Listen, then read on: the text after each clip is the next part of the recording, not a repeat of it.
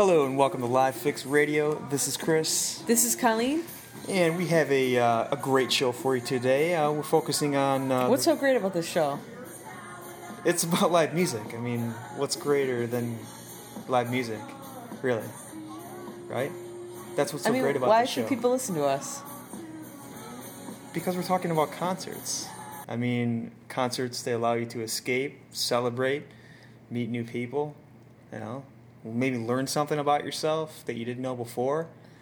You know, and this show in particular, Colleen, I, I, I know we were just kind of creating it a couple minutes ago, but uh, this one's about very first concerts. So we have a, a, guest on the show today that uh, we we met with um, one of uh, one of our fans, uh, you know, a fellow live music fan. Well, now he is um, my cousin uh, Matt.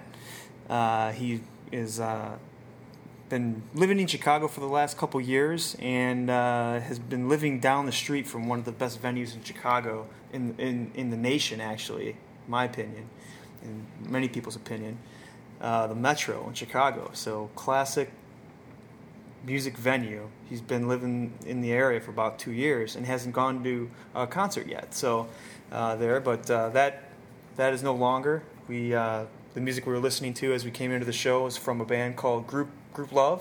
Group Love played in uh, Chicago a couple weeks ago, and that was Matt's very first show. So we're gonna we're gonna talk a little bit about that. We're gonna talk about first concert experiences. We're gonna talk about what he felt, what he noticed. Uh, some very interesting things that he picked up, uh, and and you know we talked right after the show, uh, right after uh, you know his very very first, what I like to call sacred concert event, sacred moment in anybody's life is the very first show they go to, right?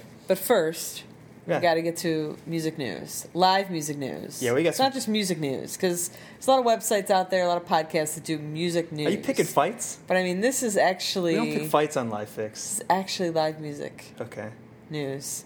No fights. No you're fights just, you're just showing our uniqueness as a, a live music only podcast, right? I'm just questioning. Is, there, Okay. is there anything wrong with that? Right? No, no, Okay. no. So I'm looking at uh, I'm looking at your screen here, and I, I'm seeing a little uh, what looks to very similar to like Nipplegate, but it looks like it was choreographed. So what, what are you what are you well, looking I at will there? tell you that this is Something very. happened to Madonna. Does Madonna do something? This is very X-rated. What we're going to talk about right now. it's not X-rated. It's like PG-13. Uh, I don't know. I mean, I, okay, we'll let we'll let the listeners decide. But the reality is, is that Madonna's been showing some body parts lately. Yeah. She's been showing So- some skin. But again, that on stage for hundreds, thousands of people, This is Madonna, everybody. I mean, and YouTube, jeez, you which know? you know, YouTube is like millions of people. Okay. So it's all out there. It's all out there at this Well, point. So what um, happened? and we can't we, we can't uh, turn turn back. So it started. Um, we all know Madonna's fifty three. Okay, so Wow. and actually, I think, man, I mean, you've got She looks some- pretty good for 53. I mean, to be quite honest. Yeah, I mean, she doesn't look too bad. Mother, she's a mother, fifty three.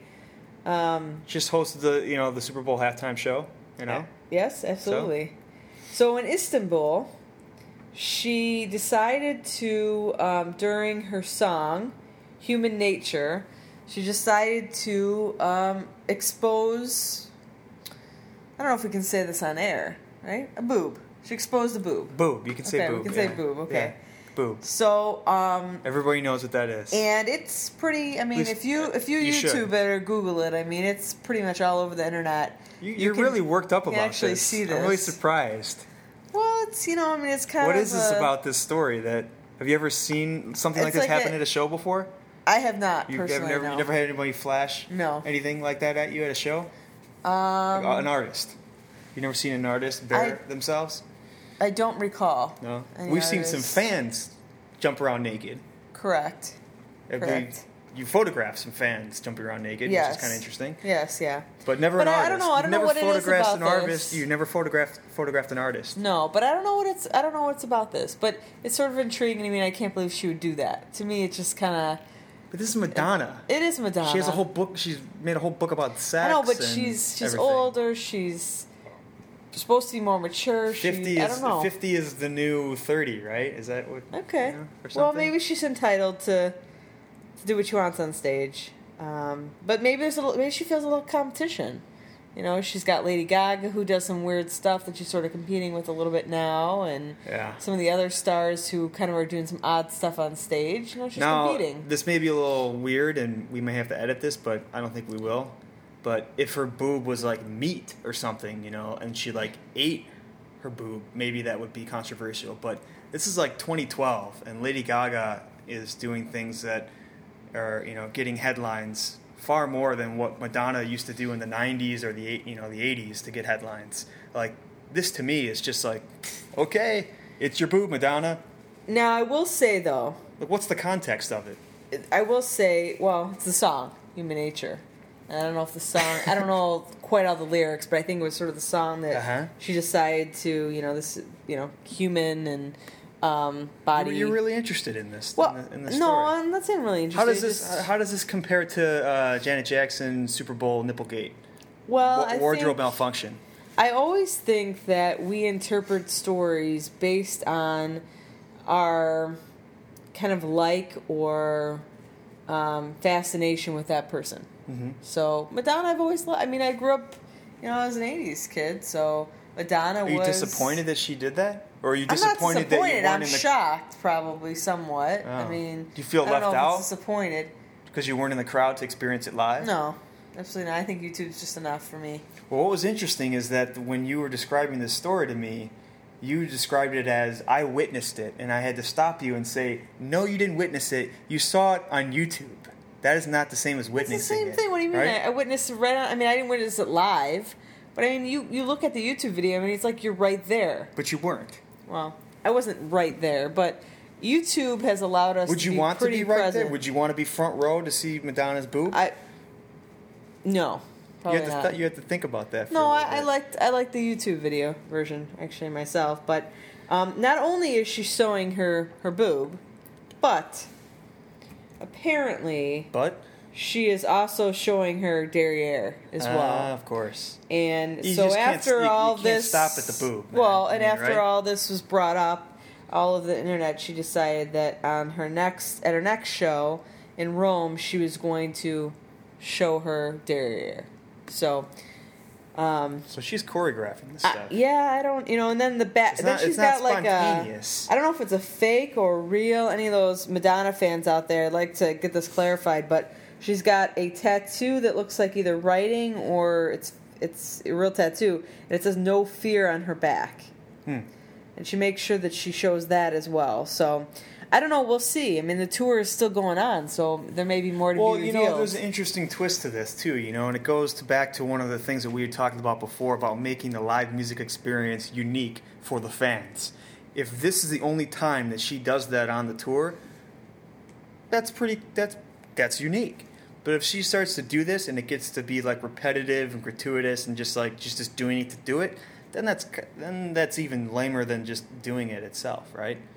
I mean, if those are the only fans to see her boob during the show, during the or during the tour, then that's something that you know people can tweet about. People can say, "Hey, you know, there's all I was of there when. Madonna showed her boob. And I was a- the only fan. It's amazing. There's all kinds She of didn't do that, comments. she only did it in Istanbul and nowhere else. Istanbul was the best tour stop because they saw her boob. it's interesting because there's a lot of comments um, that I'm, I'm I'm seeing here for, based on this, and the Oh, one yeah? Comment, what- someone, what one they comment, saying? someone put um, sad exclamation mark. Ah, Someone put um, okay. sad well, why?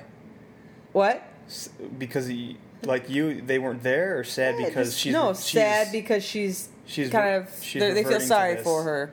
You know that kind of sad. It's kind of come to this that she's had to do Um, that. huh? and then someone asked, "Getting desperate, aren't we now?" Question mark. Ah. And then someone put, "Same clown, different circus." Ah. These fans are getting So, creative here. They are. I Wow. mean, I, there's a lot well, of hey, comments. if you were in Istanbul or if you've been to a Madonna show, you know she's done a lot of shows, uh, you know all that kind of stuff. We'd love to hear your Madonna stories. We want to hear a Madonna fan story. If you were at this particular show in Istanbul, uh, give us a call. We got a concert fan hotline 773 609 4341. Tell us your Madonna boob stories. You know, we, we're very interested. If Or maybe you saw Madonna in her heyday else. and she did something else on stage. Yeah. I'd like to hear that or how or how the performance was. Um, we also have some celebrities commenting on this. Uh, Piers Morgan uh, tweeted, "Most embarrassing, cringe-worthy, desperate moment in the history of music." That's Oh, what he tweeted. on. So, but then we have some people kind of backing her up. Actress Christina Applegate um, reading Twitter this AM, and there are all these tweets about Madonna and her nipple flash, and we are shocked because question mark. What I'm saying is, it's not like Sarah Palin had a nip slip. It's Madonna. Yeah. So there's some, there's a lot of people kind of defending her, and then some people saying, "Hey, what's the deal with you know this is kind of immature." Okay. Yeah. Interesting. Fans, let us know. Give us a buzz. Uh, drop a you know comment on livefixblog.com on the show notes. We'd love to hear what you guys think. Tell us what tell us what your uh, what your thoughts are about Madonna and her uh, her boob situation. All right. Uh, moving moving along. So we are in the heart. Uh, or we're approaching it. Well, summer concert season has uh, officially kicked off. There's music festivals going on all over the country, all over the place. West Coast, East Coast, down south, e- everywhere. So here in Chicago, we just came out of uh, Blues Fest Chicago. Um, very popular fest, free festival down in uh, the um, downtown area. If you were there, we'd love to hear your you know your experiences. Um, you know what uh, what shows did you enjoy the most? Mavis Staples. There was a tribute to uh, the women, uh, tribute to uh, blues women on on Sunday. So if you were there, we've seen Mavis Staples before. One of the best shows I saw last year, and probably one of the best shows I've experienced as a concert fan. So if you have Blues Fest stories, we'd love to hear what you guys thought of it. Uh, also, Bonnaroo uh, recently wrapped up, so there's uh, tons of stories there. We just had a, our, our last show was all about whether or not Bonnaroo, uh, you know, competing for a spot at Bonnaroo, what does that do to a band's competition? You know, so we just uh, talked with some bands that played there, and you know, fans, tell tell us your stories. You know, you want to hear your Bonnaroo stories, right? And you have. Uh, Bonnaroo uh, was huge this year. There were right? two weekends yeah. full of, of concerts. So, No, that, that was Coachella. oh, Coachella. Coachella. Sorry, there's so many of them. Yeah. yeah. can't keep track We of got them. Bonnaroo had just wrapped up. Uh, you know, we have um, what else we got? Uh, so Lollapalooza's coming up, but uh, this weekend in Chicago is uh, a first festival. It's kind of expanded, but it is marking the the world takeover. Uh, uh, you know, again, there's been some interesting things written about.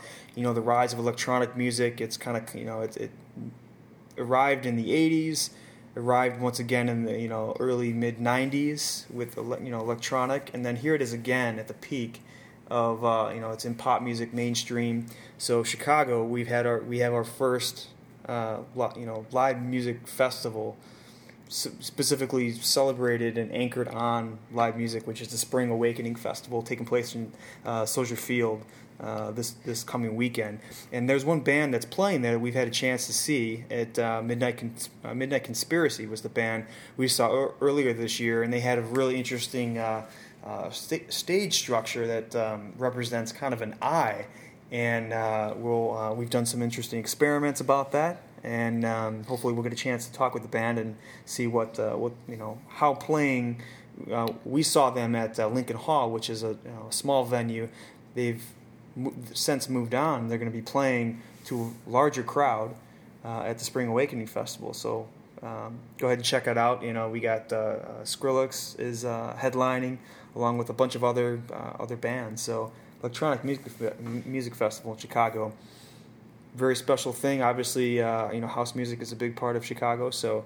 Uh, if you guys are going out to Spring Awakening Festival, you got a story. We'd love to hear what you guys have to say about that, live music in general, uh, or you know, or specifically to uh, uh, electronic or EDM as they call it, electronic digital music, um, live music experiences. Um, what else? Jeez, we got uh, lots lots of stuff. We had to actually cut out a bunch of news news stuff here. So uh, so busy. So holograms. We go, we're we were talking about Madonna and uh, you know wardrobe choreography malfunctions on This, purpose. this continues to get out of hand. I would say. I mean, just So seems so like so now we have, you know, the hologram, the whole hologram thing, right? Tupac, you were just talking about Coachella. That's where the hologram debuted. Now we got Marilyn Monroe tossed in there, and there's some controversy. So basically, the controversy is that um, the Marilyn Monroe estate does not want to release. You know, there's some uh, legal battles going on. Uh, the um, Digicon Media wants to be able to uh, hold a, uh, a concert with a virtual Marilyn mixed in with live performance. But the Marilyn Monroe estate says, no, we don't want to do that. You don't have the rights to do that. And they're kind of going back and forth over uh, some, you know, saying that this is a, uh, a reproduction not of her uh, herself, but you know, of a, a, new persona of Marilyn. So they don't have the rights over this new this new Marilyn.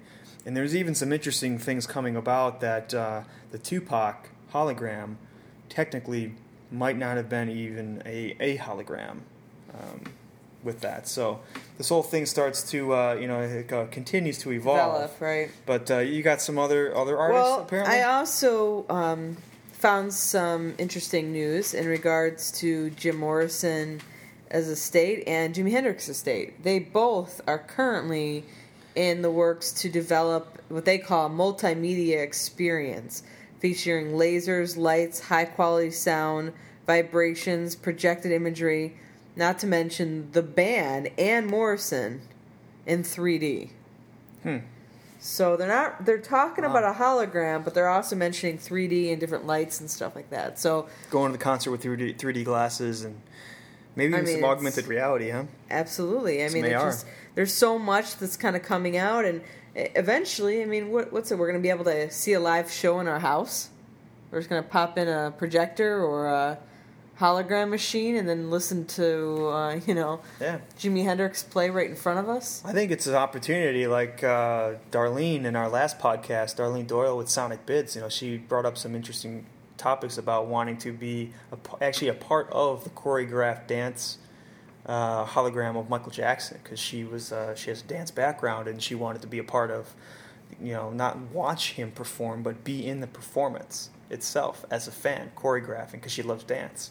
So hey, you may have some guys that want to be have always wanted to play with Jimi Hendrix. This kind of scares You me though because I feel like if they've gone and they're they're dead at this point, they passed Yeah. away.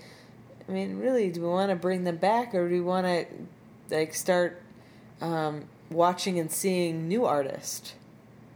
I mean, I don't. I mean, Will that make uh, obviously these are artists- legendary people, but right? do we want to to rec- I mean, can we can recreate? What if the hologram is not really as good as the real person? I mean, if I was a real person, I'd be mad if that if they were coming back Wow. to life and I don't know. they didn't sound too well or they didn't look too good. I'd kind of like to lay rested, you know. Did, I did my time. I played my music, and Yeah. people can remember me by that, not you know. But maybe there's something to be learned from having these guys come back because I've always thought that and wondered how would music be if Jimi Hendrix was still alive. You know, uh, Elvis was still alive. Uh, you know, all these guys were, were still alive to see and influence music today. Would they ha- what kind of influence would they have?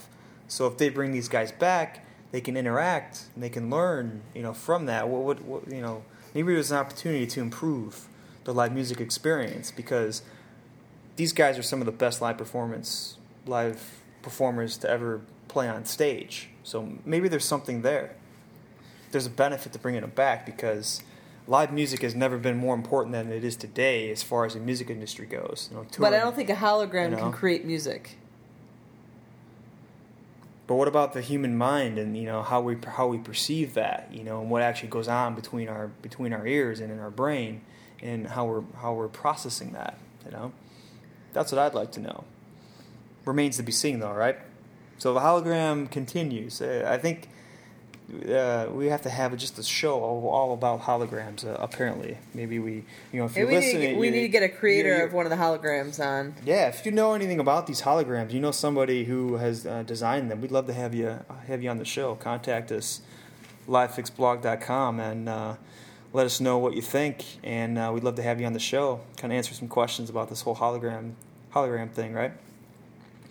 So, Our, uh, our last piece of news here is, uh, you know, we're um, we're going to be talking about uh, Matt, uh, Matt's first show, uh, which took place at the Metro, and Metro is celebrating 30 years coming up in uh, in July. So, this conversation that you're about to hear is is a piece of history. So, you know, hundreds hundreds of thousands of music fans have walked through the, the doors of, of Metro. So.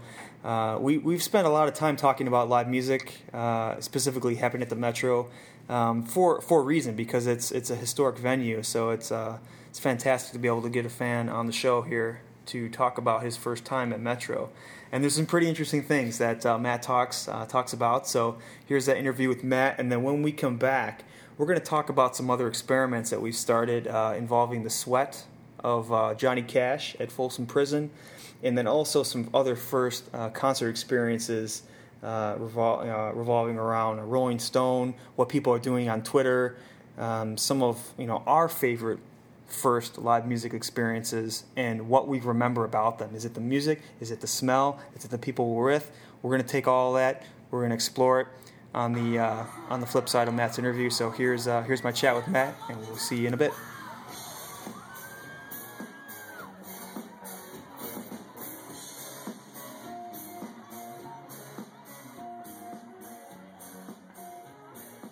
It's a huge honor to uh, to have you on the show and to uh, share what we just shared at uh, Metro for the first time. So, tell us what it was like. You know, this was I didn't I didn't understand that this was your first concert ever. So, uh, take us take you know take me through what uh, what you just experienced. Well, I was a little worried because it being my first show, I didn't want it to be a bad one. Um, so I could say that it took so long to choose a show because I was doing a lot of research, but that would be a lie. Um, I did a little bit of research and uh, saw a couple bands on the website that were interesting to me, and then came across Grouplove, excuse me, and um, saw Colors on YouTube and really really liked it. So I was like, pulled the trigger and said, "This is this is the one." So and I was not disappointed at all. Yeah, I guess we should uh, tell people why we're here. You know, I lost a bet, so this is uh, th- this night is like two years, almost or a year and a half, a year and a half, right? Year and a half in the making. So uh, you've lived in Chicago uh, for what do you say, a couple years now? Two years. Uh, you you live in a sweet spot here. I won't give the exact location of where you live, but you live uh, walking distance from the metro. So one of the one of the coolest venues in the country and um, so, what did you think when you're walking? Uh, you, are walking in there. What was uh, what was it like for the first time? It was dark. Uh, I kind of expected when we walked in there to be, you know, lit up until the show started, but it's pretty dark. Kind of a blue, blue lights on the stage, and it was a lot of fun. You could really feel the energy from the band, as from both bands really, and from the crowd. So it was it was great. I noticed, you know, some show, uh, some songs, uh, you just kind of let it kind of wash over you, and then some songs you wanted to, you know, video. Uh, what what what kind of got you where you wanted to video? I know you were looking forward to some songs at the end, the encore and everything, but what uh, what was kind of going through your mind when you were watching that and kind of spurred you on to want to record it or, or just let it wash over you? I kind of thought, well, what am I really going to want to listen to again afterwards?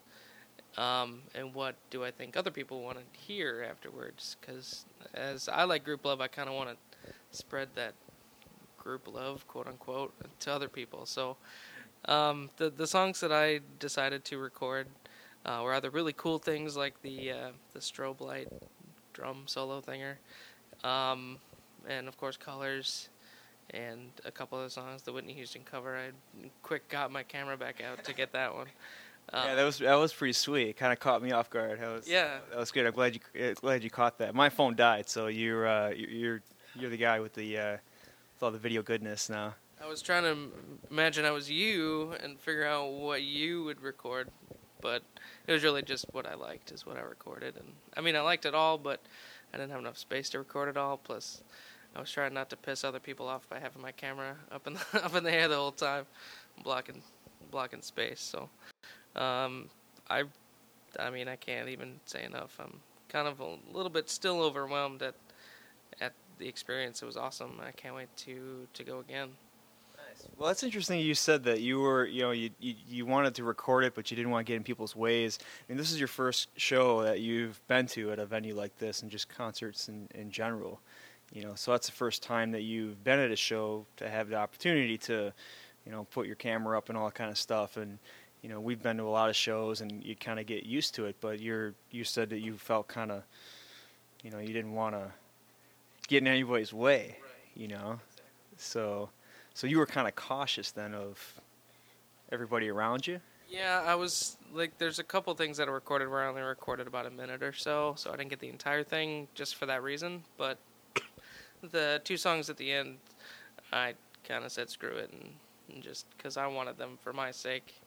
So, um, and of course, the guy in front of us had his arms up the whole time, so um, that was a little annoying. But I mean, they're experiencing experiencing it how they experience it, so I can't be mad at them for it or anything like that. But I guess people just experience it how they feel like they, you know, they do what they want to, so which is okay, and especially in that kind of atmosphere.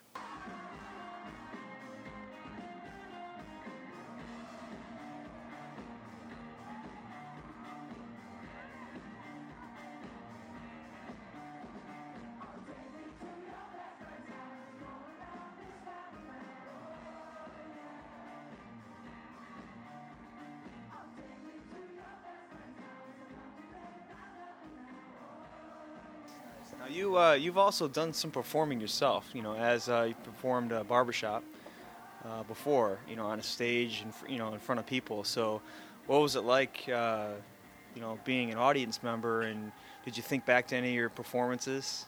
You know, or anything that where you performed as a as a barbershop before, or any, any of that kind of factor into tonight? A little bit. I mean, I mean, I, I definitely can kind of understand how it feels to be up on stage in front of people, just in, in the barbershop sense and in other vocal things that I've done in sense. Um, but at the same time, it's they're you know they're apples and oranges really. I mean, not just music based, but just what they're doing and the audience. You know, totally different audiences for both of them. But um, yeah, I mean, I can I can understand, and it, it is a, a thrill if you've never been up on stage in front of people performing, and having those people actually like what you're doing. Yeah, that's like the best. That's why bands do what they do. Really, they wouldn't they wouldn't really be around if people didn't like them.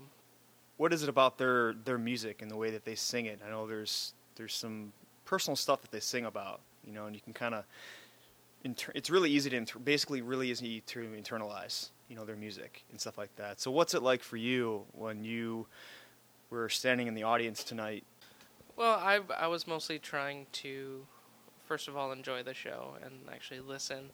Um, but Grouplove, they're they're great storytellers just in their music, and even if you honestly, even if you can't even understand a lot of the words that they're saying, like is this the case at a live concert, you still get the feeling that they're trying to invoke, and that's not a thing that a lot of people can do, you know, in their music. You know, people can sing about whatever, but if it doesn't make the audience feel anything, you know, then they're, you know, that's what that's what makes a great band versus just a good band. At what point did you start to feel, uh, you know, kind of comfortable or kind of lose yourself, you know, like in the show? Like what, what point?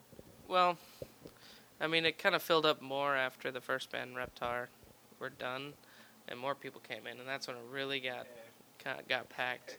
Uh, after the first song or two, um, I kind of forgot about it for the most part that all these people were around. You know, I mean, people were you know pushing and shoving, but everybody was experiencing that. So, kind of the music kind of took over, and it's interesting for me to have just like this morning watch these guys on YouTube with millions and millions of other people, and then gone into a venue with just a couple, you know, a thousand people, and got to see them live. It's cool. It's kind of a, you know, I'm not worshiping them or anything, but you know, it's it's it's a cool thing. It's like, you know, meeting one of your heroes or something. Yeah, it's it's interesting you say that too because I was, we were I was talking to somebody else about this that you know this day and age, a band can get to know uh, uh, fans can get to know the band in so many different ways before they actually get to the show.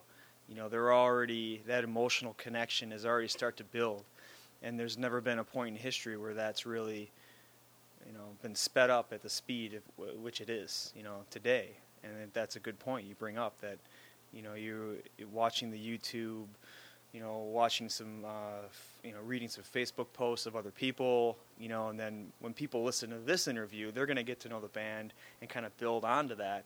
And one of the, what they say tonight that uh, this is the biggest show that they've played as a headlining band tonight. They said it, you know, many many times, you know, and they were really thankful gracious, you know, to that. But that's kind of interesting that you know you got to know the band before, and then you know you started to. What What do you mean when you said you were kind of looking up looking up to them in, in a way? What, what do you, what, what do you mean? It's it's like okay, when I go to a baseball game and I walk into the stadium for the first time, and I see all these famous professional athletes on the field that are getting paid millions and millions of dollars. It's it's a very cool experience for me. It's one of the things that I really like about going to baseball games. And it's kind of a similar sense here where like I feel like I know these people already before I even walked into the metro tonight just because of you know this day and age there's you know YouTube and Facebook, Twitter, all that stuff that you know kind of gives people a more intimate look at the bands versus maybe you know 20 years ago when all you had was the album beforehand and then you go see them. Um, it's it's just a it, it's a pretty cool experience for me. It's like meeting somebody famous almost. So you, if you had a chance to uh, sit down and talk with the band what would be some things that you would ask them you know about tonight's performance? Some things you wanted to know a little bit more about? I know you noticed you you were able to pick out certain things, uh, some tattoos or something about the band. Uh, if you could talk a little bit more about that, and then you know what would you ask them, or what would you want to talk about with them about tonight's show? Well, I happened to notice um, first we were closest to the bassist, and I happened to notice on his right forearm, like right by his elbow, there was a tattoo right there. It's a small kind of rectangular shaped tattoo. And then I noticed it on the lead singer and then I noticed it on the other lead singer, the the lady, and um, could be a coincidence. I could have seen it wrong, but to me, it seems like they got a tattoo, like the same tattoo for all of them, which is I think pretty cool. I mean, it it means that they're all together as one, you know. Um, so I mean, they have a pretty cool history that I only know a very little bit about. So I would probably ask them about that, of how they really came to be, and about the tattoo, obviously. And uh, really, their show was really cool. And is there anything that you would ask other fans, you know, uh, that were you know that share that experience with us? Well, the reason that I was there and the reason that a lot of people were there, I feel, is very, very different. Like I just kind of chose this almost at random, but these people that were there knew all the words and they were, you know, really getting into it. So obviously, they have a deeper connection to this band than I do, which is very cool. And um, so I'd probably ask them about that, like really what it means to them versus versus me. Well, thanks, Matt. Thanks for joining us, and uh, we'll have to have you back on the show. Tell, share some more uh, Metro stories of your next uh, next concert, man. Thanks a lot. Of course. Thank you, Chris. All right, welcome back great chat with Matt. Again, it's it's it's such a sacred thing to take someone to their first show. Again, I I had no idea that he was uh, going to his first show. We kind of kind of found that out as we were walking to the venue. But um, a couple of things that uh, I really loved about my chat with with uh, with Matt was uh, his baseball analogy.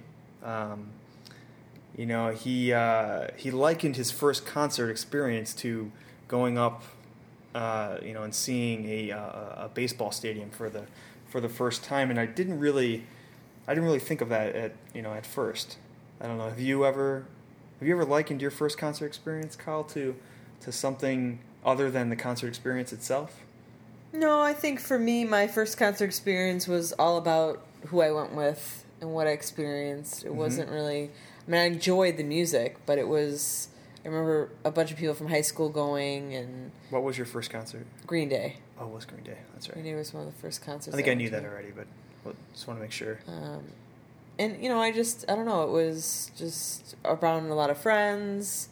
um, the crowd was awesome. There's a lot of moshing going on, and it was, there was just a lot going on. It wasn't just um, listening to the music for Mm-hmm. me, and that's what I remember. I remember more of that than anything, you know. And I think that's for a lot of people. They remember the atmosphere. They remember what they did, who they went with, than um, than the music. Yeah. But I think the older you get, the more you enjoy the music and how the music sounds. See, At least that's for me. See, that's kind of interesting. You mentioned that too, and I was thinking about that when I was talking with when when Matt was kind of explaining and some of the highlights of what he, you know, uh, what he remembered during his first show, kind of what he called out. You know, and he mentioned some of the things he he uh, he noticed of the band, uh, their tattoos. So during our chat, we, we weren't really show uh, weren't really sure of what was actually on their arm, and I. Uh, did do some research, and the band does. Uh, they all have the same tattoos uh, called Group um, G R O O, you know, G R O U P on their uh, right forearm For their band. for their bands. And there's an interview that we'll uh, we'll have a link to in the show notes that where they kind of talk about that is actually initiation of one of the band members of the bassist. I don't remember his name exactly, but uh, they kind of talk about how those tattoos are were part of an initiation into the band when they all met. So they're all. Um, part of them is, are from California, part of them from New York, and the band uh, kind of gelled a little bit in uh, in Crete, uh, in uh, in Greece. So they had a, a chance to kind of initiate a band, and Matt noticed the tattoos, and the tattoos are actually a, a key element of the band uh, during uh, during their initiation, as they you know they kind of did that. So kind of interesting. Matt picked. So what you if know, they switch that out, bands? you know, what if they switch bands? Yeah, they're gonna tattoo just- over it. no, they just cut off their arm. Oh, okay. It's very simple, you know. And then they try to play concert with with only one arm. Um, but in any case, very interesting thing. So it, it, it's kind of uh, kind of makes me think what people you know what really makes a show. And like you said, it uh, it's who you're with. You know, if it's your first show, most people when we ask them what are their most memorable show when it comes to their first concert experience, they almost always mention who they're with. It's not so much the music experience itself. Kind of kind of interesting to think about that, right? And in, in how we process, you know, the the group experience of, of going to a show. And to be quite honest, I didn't do any research. I did very little. I let Matt pick what show he went to, what he wanted to go to. You know, and part of the part of the deal in the in, in the in the bet that we that we had was that, you know, he picked the band and I bought the ticket. You know, and I bought him one drink. You know, I said I'll buy you one drink and then you know, then that's it or whatever. But uh, I did very little research on the band. I, I wanted to know a little about Grouplove as possible. So I kind of wanted to put their live music show to the test to see how they really, you know, could they really pass it. And from the minute they took the stage, I was uh, I was drawn in. Uh, been a big fan of their um, "Never Trust a Happy Song" is their uh, debut album. I love that love that album more and more. And going to the show, as I listen to the album more and more, images of the show begin to kind of replay in my mind. You know what what I was looking at. Uh, we've had we have some pictures of actual fans that I took during the show. They were kind of hugging each other, so you know had a little fun and took some fans of actually showing some group love happening at Grouplove show. So Grouplove definitely passes the live test. Hopefully, you know, hopefully we can have them on the show to talk a little bit more about what goes on in their mind during the show. But uh, nonetheless, uh, great. And I uh, know you you had kind of put together some comments of other people's f- first concert experience. Yeah, yeah, yeah. So we've uh, we've not only you know looked at Matt's, but um, if we uh, take you guys through through some Twitter streams here. So what I've done is looked at uh, Twitter and I put in uh, first concert, you know, and hit hit enter and uh, pulled up a Twitter search, and it's it's kind of interesting. You know, you get obviously you know um, you know there's some background on this. Uh, you know, people big people that are most tweeted about on Twitter tend to be you know uh, Justin Bieber. Uh, who um, I don't know if we didn't talk about him in the news, but we will eventually. He just had a big uh, concert in uh, Mexico. He just had more people show up to a Mexico's concert in Mexico, Mexico City than Paul McCartney. Paul McCartney had about 230,000. Bieber drew upwards of 300,000. So a lot of these Twitter uh, feeds here uh, are showing up. My first concert, uh, Justin Bieber. I'm going to see him. It's going to be my first concert. Um, you know, honestly, you know, people are saying, you know, uh, Slipknot. You know, I'm uh, proud to say that. But what people are saying is that their first concert are being defined mostly by who they're with, and you know what what they felt during that show. So again, for the first time in modern rock concert history, we're able to actually see and document what people are feeling via via Twitter. So um, if you ever tweeted during your first concert or you've tweeted during a concert for the first time, we'd love to hear what you guys think about that. Like what what made you want to share your your concert experience and what did you tweet about? Was it who you were with? Was it what you saw? Was it how the music made you feel? We'd like to see what you know what you guys actually uh, tweeted, and uh, you know we'd again love to have you on the show to kind of talk a little bit more about that, right?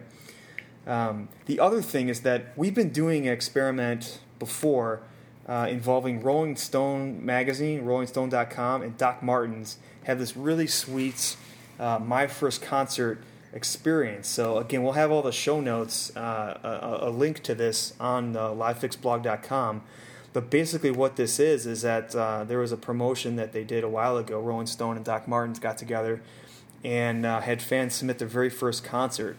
So there is a whole bunch of really interesting uh, submissions stories. So, for example, there's one here: first concert, Bob Dylan, 1995. Uh, person says here, uh, uh, Lance Rainey, winding up in the first row until my friend blacked out, being about two feet away from Dylan for a few songs was pretty mind blowing. So that's this person's very first concert experience, two feet away from Bob Dylan. I don't think Bob Dylan showed his boob because he doesn't have boobs, right? But not like Madonna. So, any case, sorry. So some other ones here, and it's just a, a lot of people from Kiss. A lot of people. Yeah, a lot of, lot of, lot of Kiss. 1977, uh, Kiss with uh, Uriah Heep. Uh, this one person says, "Huge fan of Uriah Heep. I just discovered Kiss uh, How do you just discover Kiss? Well, Doesn't they, everyone know who Kiss is? This I is 1977. This person ah, I see. Okay, saw them in 1977. I didn't. I didn't realize the date on there. Okay. Yeah, so that makes sense. They're remembering their. So they're first, fairly new to the public then. Their first concert was seeing Kiss with Uriah Heep. During Kiss's okay rise to the top, and then one person here has their very first concert, Linda Rockhold, 1964. Guess who? The Beatles. So she's she's recommend she's uh, recollecting my friend Pam couldn't go, so I went to see the Beatles with my mom, who was very cool. She was also my best friend and bought the tickets. I was so excited to be there and nearly hysterical, but being with my mom helped me helped me keep my cool. The audience was so loud that I don't remember being able to hear the music very well, but thank God mom brought her binoculars so we could see them. I was in love with Paul and George and of course John was brilliant. My mother thought John and Paul were geniuses. I learned to understand music from listening to the Beatles and fell in love with guitars as far as that night in August 26, 1964. I remember warm breezes off the mountains, beautiful Red Rocks Theater, and the best band in the world had finally come to our town. Oh, she really That's amazing. Puts a picture in your so head. So she she puts you right there. You you, you kind of get a gist of all the things that that stood out uh, to her, and then right below it gets it, even better. Then right below it here, we have Jimi Hendrix 1965. So that was this person's very first Richard Edwards. Yes, Edwards. Richard Edwards.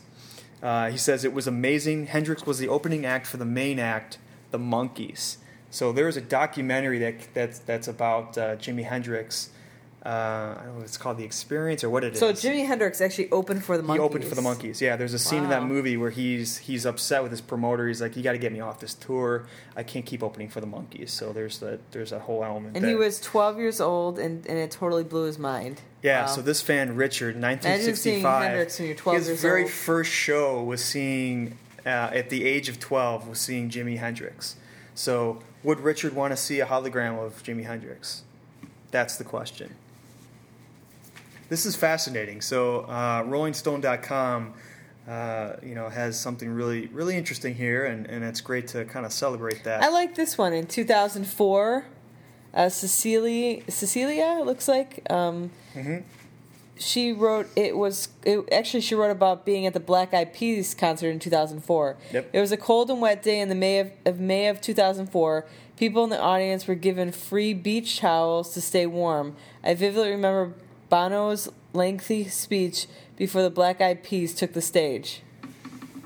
It's pretty interesting, you know. Pretty interesting how people their first experiences. And what and what they recollect, what gets stored in But they their remember long beach term. towels. She remembered beach towels. Right, beach towels. So she's remembering touch. So a lot of experiments that we've done before in Live Fix are about the five senses, like which sense is most important. So as you read through all these, you kind of get a sense of, you know, she remembers, you know, the the touch, you know, what she felt, um, you know, on her skin, you know, the, her sense And, and most people, you know, memory memory usually is formed um, because there's something it connects to. So your brain sort of works in you have short term and long term memory, and long term memory um, exists. Uh, things that you remember when you're younger, things that um, you've uh, stored, basically stored away. Okay, and short-term memory are things that just sort of happen, like a phone number. Just someone throws a number at you, or a fact at you, um, or a name at you, and you only have, you know, really a few seconds to either store it in your long-term, or to you're basically going to lose it. So in order to store it into your long term, you have to connect it to something in your long term.